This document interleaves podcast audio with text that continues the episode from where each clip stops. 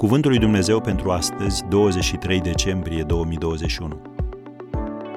Unde putem găsi pacea? Domnul binecuvântează pe poporul său cu pace. Psalmul 29, versetul 11. Intensificarea ritmului vieții ne-a micșorat pacea, dacă nu cumva chiar ne-a furat-o. Există o anecdotă în care se spune că o secretară stresată i-a zis șefului ei: "După ce se termină toată nebunia asta, o să am o cădere nervoasă. Mi-am câștigat-o, am meritat-o și nimeni nu mi-o va lua."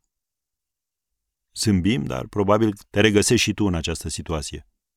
În timp, omul a delimitat trecerea vremii prin anotimpuri.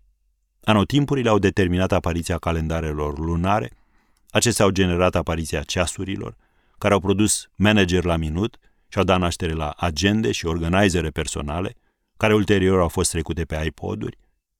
Și unde duc toate acestea? Pe măsură ce productivitatea și organizarea noastră cresc, calitatea vieții noastre pare să se degradeze.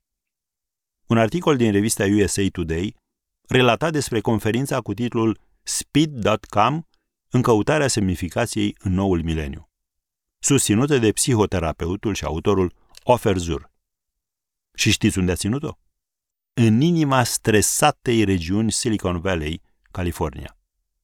Pe măsură ce soseau participanții, Zur a remarcat chipurile trase, privirile îngrijorate și comportamentul preocupat al audienței.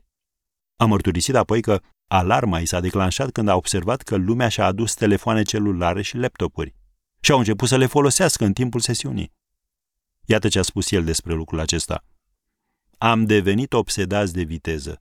Ajungem să avem o mulțime de planuri pe care nu le putem transforma în realitate și un program plin pe care nu-l mai putem acoperi.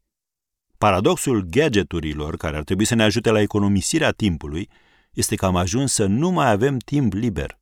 Am încheiat citatul. Îți sună cunoscut? Așadar, unde poți găsi pacea?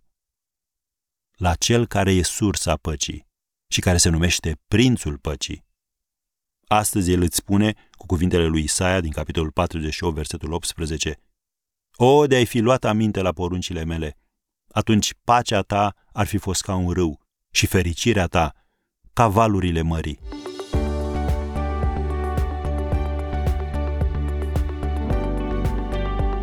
Ați ascultat Cuvântul lui Dumnezeu pentru astăzi, rubrica realizată în colaborare cu Fundația SR România.